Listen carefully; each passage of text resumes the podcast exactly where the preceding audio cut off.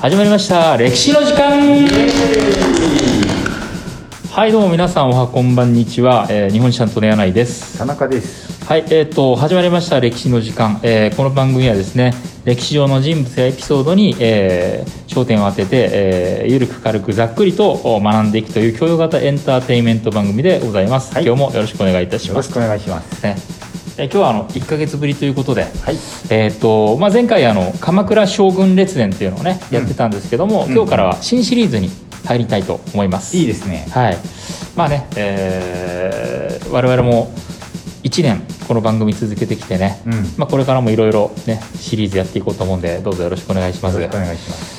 じゃあ今日からやるシリーズがですね、はいはい、えー、日本アウトロー列伝あいいですね、うん、アウトロー、うん、あもうあのね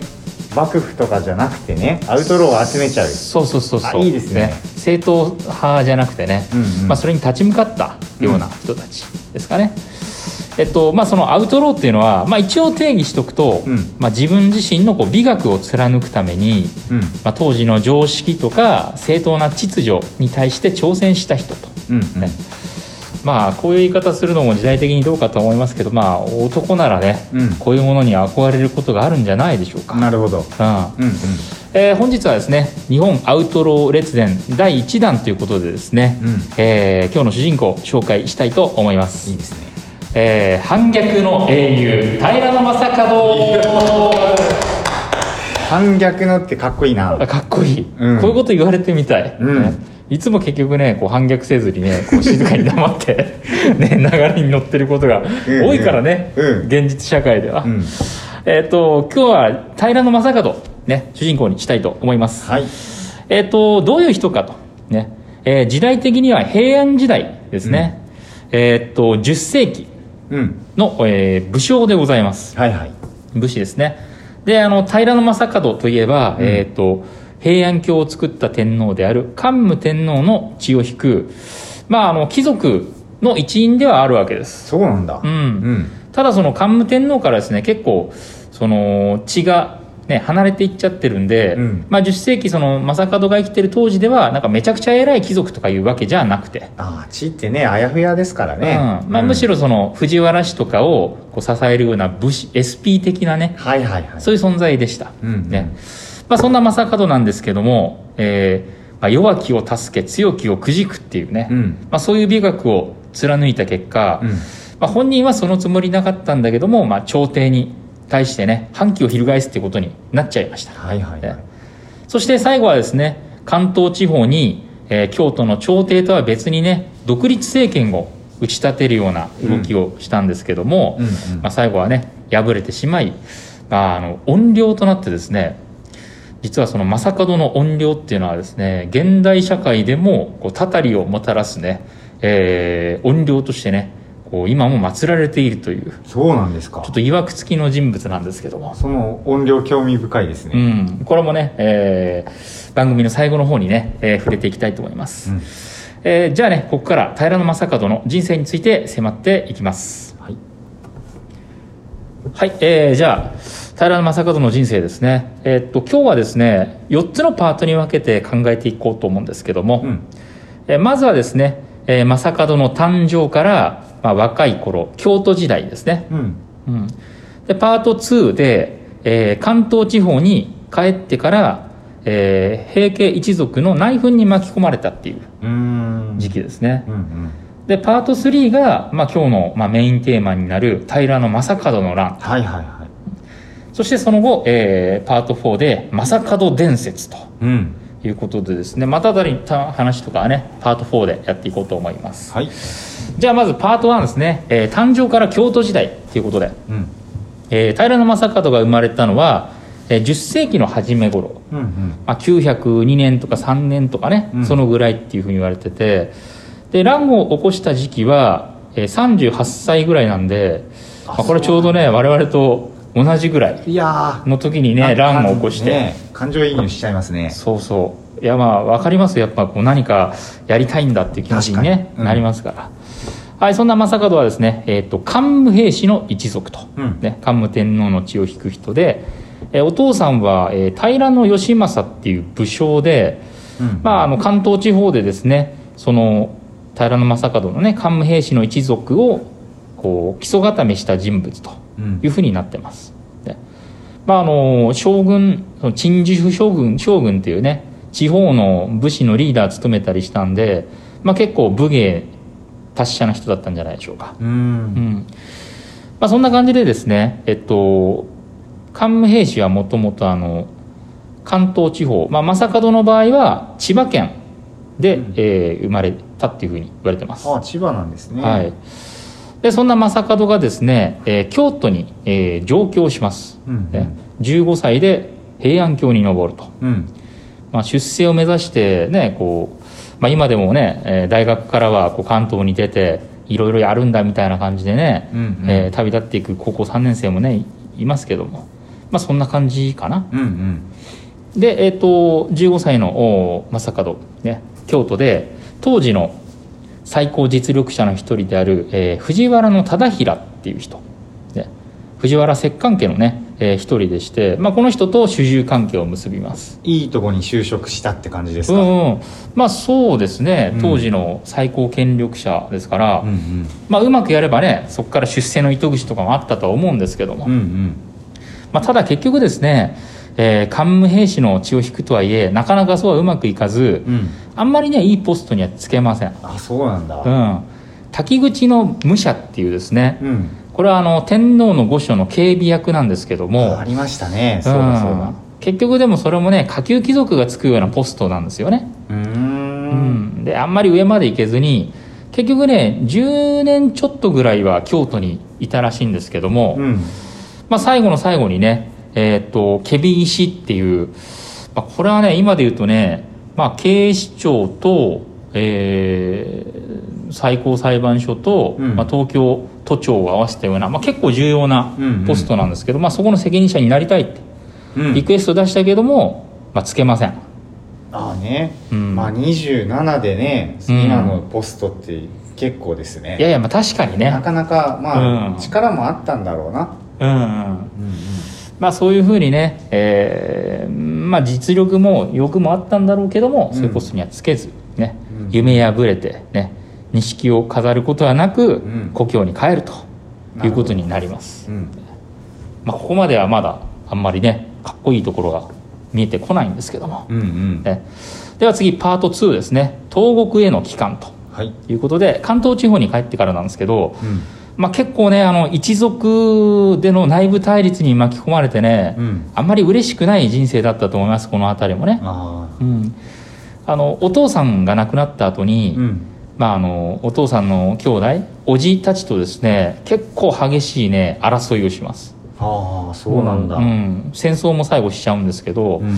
えっとまあこれはねお父さんが亡くなった後にその父親の遺産相続をめぐって一族でこう喧嘩が起こったとか、うん、あとはですね一族内でこうね女性をめぐるね色恋トラブルだったんじゃないかとか、えー、まあいろんな説があるんですけども、うん、うん、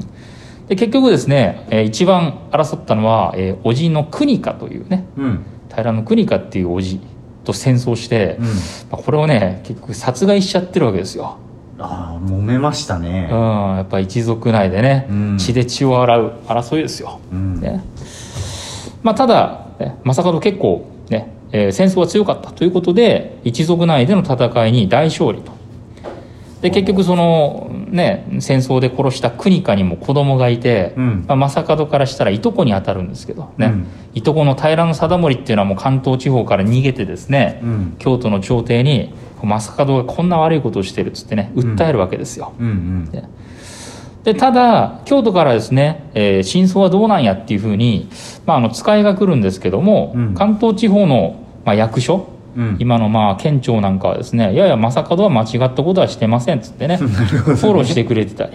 ね、なるほど、うん、で実際ね、あのー、京都からね呼び出されてで京都で実際あの尋問を受けるんですけども、うん、まあ、最終的にはですねあの新しい天皇が、ね、元服したとかそういうこともあったりして、まあ、大社で赦免されてます。ああね大社か。うん。まあこんな感じでねえっとまあ正門はまあ武芸でも勝利と。結構ここら辺まではなんか時代の流れに乗ってますよね。うんそう。力を発揮してますね。そうそう。なんか役所からもねなんか正門は間違ってませんよってフォローしてもらえるあたりね、うん、反逆者って感じではまだない、うん、うん。うん。なんだけど、まあ、その後ね京都からまた関東に帰るとね、うん、再び一族とまたね喧嘩しちゃうんですよねあなんか武士って難しそうですねしかもその初期の武士って。なんか言っちゃ悪いけど結構ならず者でしょ。うんまだルールとかもねね話し合いで解決するようなルールとかも。殴った方が早いやみたいなね、うん、あるんじゃないかな、うん、多分そこら辺のルールもないから、うん、正門もね奥さんとか子供とかをねこう奪われたりそれをなんか奪い返したりでごちゃごちゃごちゃごちゃするんですよ。なんじゃそりゃですね。ただ正門ねやっぱ結構なんか人間的にはこう魅力があったんでしょうね、うん、結局ねあの正門が今回のこう一族の戦いで京都に訴え出ると「うん、正門お前は間違ってない」と。ね、ま、関東地方を治めるためにちょっと頑張ってくれって言ってね、うん、あの京都からの太政官府っていうね書類を受け取ったりして、うん。まあ、それで結局一族の内紛を抑えて、うん、あの関東地方にあの正門ありみたいな感じでね文明が鳴り響くことになります。なるほど。なんでしょうね。曲がったことはしないやつだぞっていう、うん、そうそう、正義の人みたいな。正義の人みたいなね。感じでしょうね、今までのところは、うんうん。ね。まあ、そんな正門が、えっと、乱に巻き込まれていく。ここからがパート3の平将門の乱と、うん、これは有名ですね、そう。これはね、あのーまあ、後の貴族たちもね正門の乱っていうのがこうものすごいトラウマになってねあの時代をもう繰り返してはならないみたいに呼ばれるような、まあ、かなり大きな出来事でした。なるほど、うん、うん。えっと、これいくつかきっかけがあるんですけどね、うん、えっとまあ、正門自体がこう何か起こしたっていうよりは周りに起こったトラブルを解決していく中で、うん、こう反乱するに至ったって感じなんですよね。ああそうなんだ、うん、まずはですね、えっと、京都から関東地方にえっと、沖陽王っていう、まあ、これは天皇家に血がつながる人ですよね。うんうん、とあとは、えー、源常元って言って、うん、まあ、後にその平氏のライバルになる清和源氏の、えー、一番最初の人ですね、うんうんうん、源常元、うん、まあ、この辺りの人が京都から関東地方にやってきます。うん、うん、でやっぱりこうね都会の貴族出身の人がこう田舎のね関東に来ると、うん、やっぱりこうちょっとでかい態度とかしちゃうんじゃないですか多分。それはあれですか？仕事で赴任してきたっていう。そうそうそうそう。で、えっと、現地にもともといたね、えっと、武蔵の竹芝っていう人がいるんですけど、うん、まあ、その人との間で新しく来たこう偉い人たちと現地の有力者で喧嘩が起こると。ああなるほどね、うん、ここっちのやり方はこうだぜっていうね。そうそう京都のやつらよとそうそうそうそう、うんうん、でで結局そのトラブルを解決するトラブルシューターとしてねこう正門が出てくるわけですよ、う。ん、で結局その場では一応ね喧嘩は収まるんだけど、うん、まあいろんな勘違いが起こってですね、うん、えっと、源常元っていう男が、うん、なんかこう正門が他の沖王とか武蔵野竹芝とかと組んで、自分をねこうはめようとしているっていうふうに勘違いしちゃって、うんうん、京都にこう一人で逃亡しちゃうんですよ、うん、で、えー、源常元が京都であいつらなんか悪さ企んでますよと、ね、うん、正門が謀反を起こそうとしてますよっていうふうに、うん、またあの訴えるわけですよ。はいはい、うん、でそれに対してその中央からね藤原忠衡っていう、まあ、元、うんうんうん、正門の、ね、主人ですよ、が使者を派遣します、ね、で本当にそうなのかと。正門お前謀反するつもりがあるのかと、まあ、確かめたところ、うん、これまたねやっぱ関東地方の役所にこう問い合わせたところ、うん、そんな謀反なんてね事実無根ですよと、うんうん、正門は何も悪いことしようとしてませんよと。いうふうな書類が出てくるわけですよ。まあ、こんな感じで、まあ、正門の疑いっていうのはね、あのー、晴れて、まあ、むしろ正門のね聖望がこう京都に知られて、まあ、そこまで信用されてるんだったら何かこう位とか上げた方がいいんじゃないかと。あそれはすごいですね、うん、でね、まあ、このままいけばよかったんですけど、うん、うん、まあ、その後ですねもう一つトラブルが起こると、うん、ね。まあ、当時ってその中央から地方にやってくる役人と現地の有力者で要は喧嘩が起こった時代なんですよ、うんうんうん、で、えっと、これはあの関東地方にねえー、っとで勢力広げていたあの藤原春明っていう、うん。まあ、現地の有力者がいるんですけど、うんうん。まあ、これがですねえっと関東地方のその役所とですねまあなんか税の脱税容疑かなんかがかかってですね喧嘩になってですねはあはその藤原春明が自分は悪くないんだ助けてくれっつって正門のところにね駆け込むんですよ、あうん。うん。でこれに対して正門はう、んまあ、自分を頼ってくるものはうん。ね、やっぱりないがしろにはできないんでしょうね。いやこれあのー。やってたんですか？脱税は。多分やってたと思うんでやっすけど。てたんだうん。それもうなんかでもかくまってあげちゃったわけだ、うん、もうでもやっぱ自分を助頼ってきたものはね助けるんだっていうのはあったんじゃないですか、うんうん。でその役所に向かうわけですよ、うん。ね、日立の国府っつってまあ茨城かなこれは、うん。に向かって正門が、ね藤原の春明を助けなさいと、ねうん。逮捕するなんてそんなの撤回しなさいと、おね。お、うん。でその日立の国府っていう役所とうん。正門軍で、えー喧嘩戦争になるわけです。そこまで、うん。そうそうそう。あ結構やっちゃいますね、うん。正門もね。そうそうそうそう、うん。で正門軍は兵1000名、ね。うん。えー日立の国府は、えー国府軍約3000この脱税容疑をうんうん。そこからの戦闘そうそうそうそう。派手に行きましたね。そうそう。ほんで、うん。正門はね3倍の兵力になったね国府軍を打ち破って。強いんだ。そうほんでもうね役所に乗り込んでねうん。役所のこう権力の象徴であるね印字その要は文書なんかにこうハンコを押すじゃないですか。はいはい。ね、その日立の国府に保管されてたこうハンコをね、まあ、奪っちゃうんですよ。でも結構やりましたね。うんまあ、確そのなんか脱税をかばいに行ったところ、うん。結構ついでにやっちゃった感じありますね、うん。うん。まあでもね藤原春明はね自分は脱税したんだけどとは言ってないから。あそうかまあ、そうか。正門もね、うん。まさかと思って、うんうん。あの春明を信じてね、守ったんじゃないですか。なるほどね。正義はね、うん。こうそちらにはないぞと。そうそう。印字をねうん。取り上げたんだ、そう。ただこう役所をねの国府軍を打ち破ってでそこを占領しちゃったっていうのはね、もうこれは朝廷に対して反乱を起こしたも同然なんですよね、よくわかります。うん。うん。そこで、ね、側近がささやくわけですよ、うん。ね、正門に、ね、もう日立の国府一国を討ち取ったっていうだけでもこれはかなり重い罪になりますよと、ええええ。ね、ならもういっそうん。関東地方全体を、ね、占領しちゃって後に朝廷とねこう謝罪の交渉するときに、うん。あの条件としてねこちらの条件を良くするために関東地方全部取ってみたらどうですかっていうふうなねこううん。ささやきをするわけですよ。これはちょっと悪い感じがするぞ、うん、なんか冷静に考えたらねいやうん。そんなことはないだろうと。早めに謝った方がいいだろうとは思うんですけど。謝ったらね、うん。なんかまたねいややりすぎたけど君はいつも正義があったから多めに見るみたいな可能性もね、うん。あったかもしんないよ、うん、まあそこがねちょっと歴史のね分岐点になったのかお清をちょっとね悪いやつかもしれませんね、うん。かもしれない、うん。ね。まあ、こうしてですねその側近のささやきに乗って正門はですね、関東地方のね下野とか神津とかね群馬栃木みたいな、うん。あー地方の役所を占領ですうん。で関東地方全体を支配下に収めると、強いんだ。うん、ほんでこうして盛り上がってる時にですねあの巫女さんがね、うん。えー正門の陣営にやってくるわけですよ。うん。でその巫女さんが言うには、うん。ね、自分はねあの太宰府で亡くなった菅原道真公の、ええ。ねえー怨霊からこううん。メッセージを伝え聞いたんだと言ってですね言うわけですよ、うん。ね、えそしてそのメッセージの中で、ねえー正門よと、ねえー立てというメッセージがあったと。ええ道真公から？そうそうそうそのメッセージを聞いて、うん。正門もね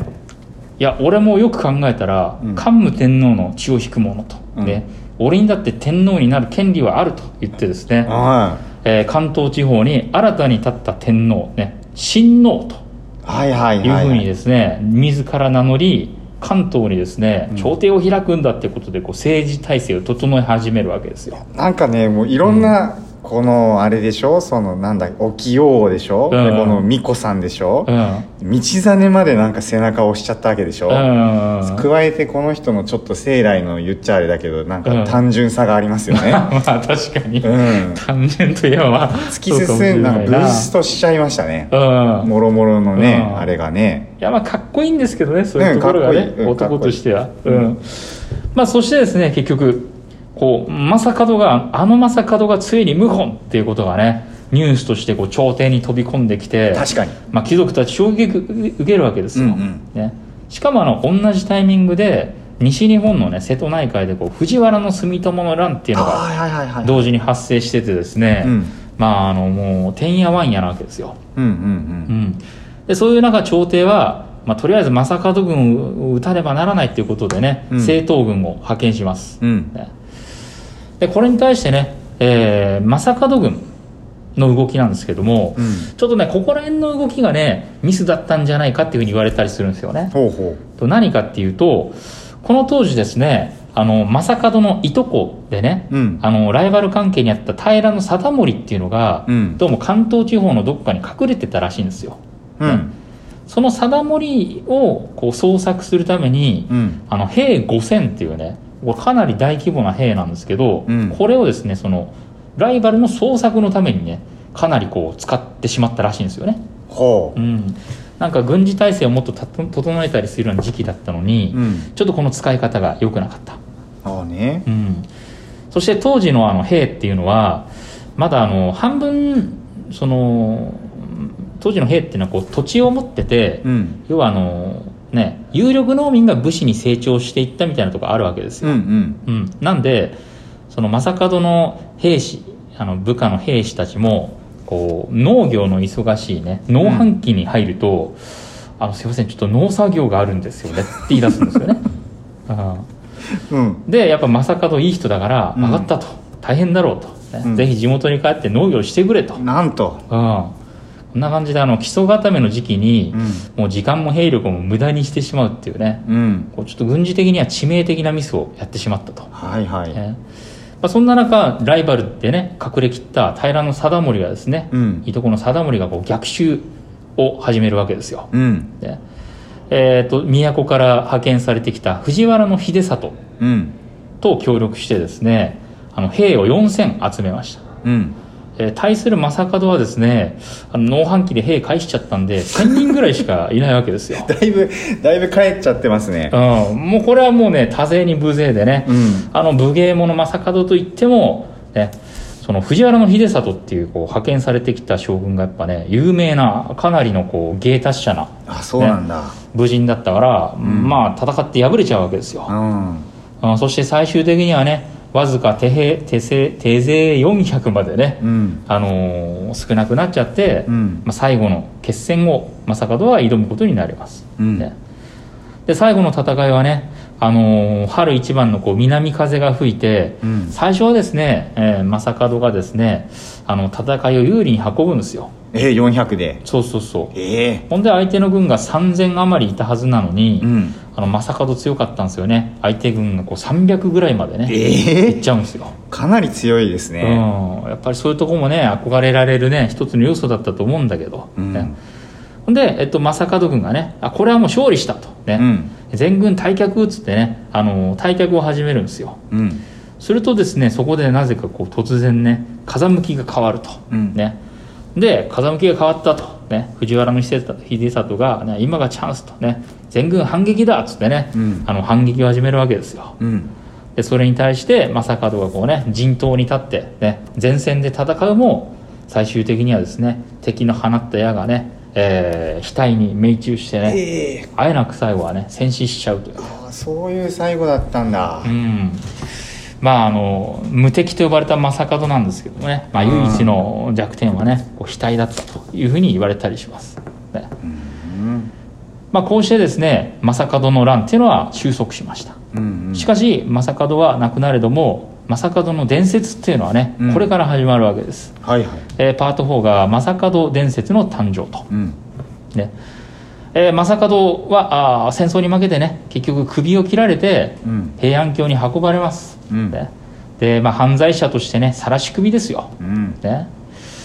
えーまあ、その晒された首なんですけどね、うん、その正門首っていうのはこういろんな伝説があって首切られたんだけどその首はですね目をガッと開いたり、うん、なんかこう恨み事を喋ったりとかね。あの体から切り離されても生きてたとか。いい、ね、あとはその正門の首がね自分の体を探しにですね京都からね関東地方に飛んでったとかね。怖いね、うん、なんかもうあのねジャムおじさんがアンパンマンの首投げるみたいな。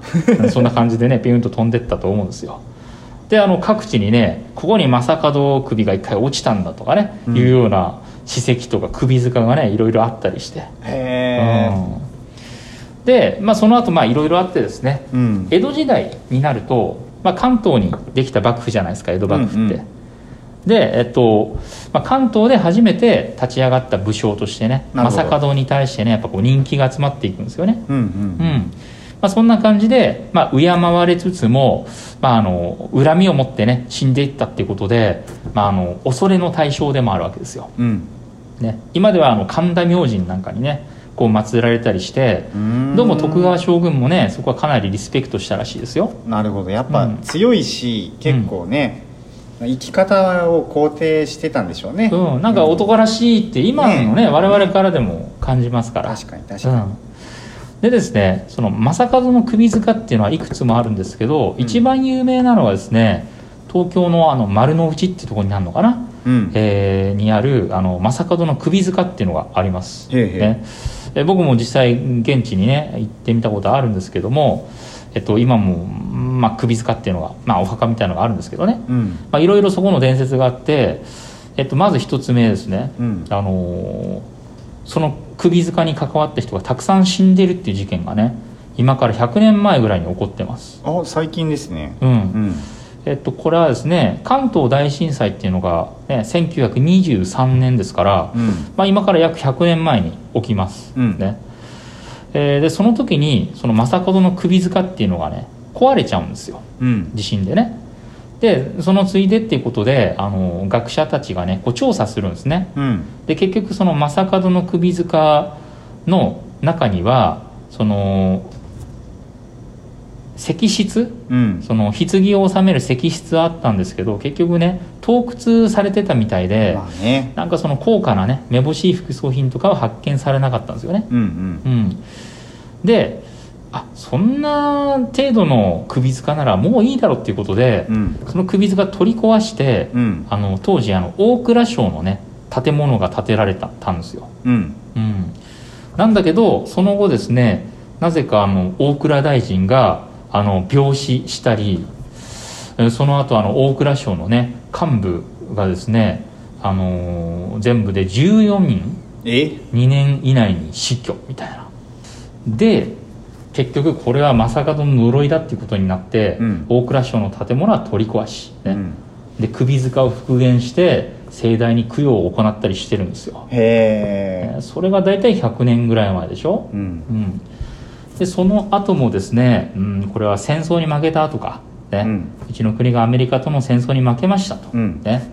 でその正門の首塚があった敷地っていうのはね GHQ がマッカーサーのね、うん、GHQ があの収めることになって正門の首塚って一回ねこうあのブルドーザーでこう更地にされて駐車場になったらしいんですよね。うん、なんだけどもその工事の時になぜか何もないのにブルドーザーが横転事故を起こして。ええ。ー、でその運転手が死亡したりしてるんですよ、うん、で結局あの GHQ 側にその土地の関係者がですねここにはあの昔のねあの大酋長の墓があるんだと、ね、うんうん、だからこんなことしちゃダメなんだっていうふうに、うんうん、あのお願いして結局ね、うん、正門の首塚は保存されることになったと。ええー、GHQ 分かったんだ。そうそう GHQ のね、うん、あの圧力をね跳ねのけたっていうことです。なるほど。なんかこれはやばいぞっていうのが伝わったわけだ。うん、うん、こんな感じでねもう死んでからねもう1000年近くになるんですけども、えー、まあ現代でもねまあ正門の首塚っていうのは大切に保存されてるわけですよ。うん、うん。うん、ということでね、まあ、今日はあの正門の人生について見てきたきましたけども、うん、まあ、こんな感じでね、あの東国ではね一時期こう武名を挙げてですね名を馳せた人なんですけども、うん、まあ、そんな正門がなんで反乱を起こすに至ったかと、うん。まあ、結局シンプルになんか助けを求めてきたものを単純に助けただけっていう気がするんですよね。確かにね、うん、まあ、しかも当時はですね結構都から送られてきた役人の横暴とかが各地で起こってて、うん、まあ、ある意味ねそれから自分を守る、まあ、正当防衛的な意味もねあったのかもしれないですよね。なるほど、うん、で、まあ、そんな正門なんですけども、まあ、なんで負けちゃったのかと、うん、まあ、決して弱いわけじゃなかったんですよ、ね、うん。まあ、不死身の肉体を持つね最強の武士の一人みたいな感じでね、ね、かなりこう武芸の人ってイメージだったんですけどもね、うん、まあ、ただそのね致命的なミスやっちゃったって話があったけど、うん、この当時ってやっぱ武士の組織化、うん、システムみたいなのがまだ出来上がってなかったんですよね。そういうイメージはあります、うん。まあ、だからねこう農繁期だからっつってね、うん、えー、帰っちゃう農兵をね止めずにいたりもしたんですけども、うん、ね。えー、まあ、優しさだけじゃねなかなか生きていけないっていう部分があったんでしょう、うん、うん、そして最後、うん、正門がね怨霊になった、ね、なぜなのかと、ねえー、正門っていうのは、まあ、自分としてはやっぱり正義のために立ち上がったと、うん、ね、ただその,、ね、そのつもりはなかったんだけど、まあ、心ならずも朝敵朝廷のね、敵とされ討伐されてしまったわけですよ、うん、うん、だから関東の地元の人からしたら、ね、決してそのね反乱するつもりがあって立ち上がった悪人ってわけじゃなくて、うん、まあ、東国のね人々の生活を守るために立ち上がったヒーローなんだっていうふうにね、うん、考えたんじゃないですかね。なるほど。やっぱそういうふうなこう正門への憧れとかリスペクトみたいなものが正門をね、うん、怨霊に押し上げたんじゃないかと。なるほど、ね。そういうふうに思うわけですよ。反逆の英雄っていうね、うん、タイトル通りでしたね、うん、強いなそして、うん、そう。やっぱねちょっとやっぱ、普通の人だったらここまでの事件にならない人でしょうね。ならないですよね。強いからでしょうね。うん。ああそうなのじゃあ一発沈めておしまいねみたいなね、うんうん、沈められなかったからね、うんうん、強いからこうなっちゃったんだな、うん、まあそれが最後あれある意味あだになったのかかもしれないと。やっぱアウトローって強い方がいいですよね。うん。まあでもねやっぱなんか負けたとしてもやっぱりそういうふうにねこう力で、うん。ね、行くんだっていうところがかっこよかったりしますからねね。はい。ということでですね、えー、こんな感じであの、この番組では、歴史上の人物とかエピソードに焦点を当てて、ゆるく軽くざっくりと語っていく番組になってます。えー、これからもですね、ぜひお聞きいただければと思います。はい。はい。じゃあ、いいですかね、これで。やりきりました、ね、やりきりました。えー、それでは次回もですね、えー、っと、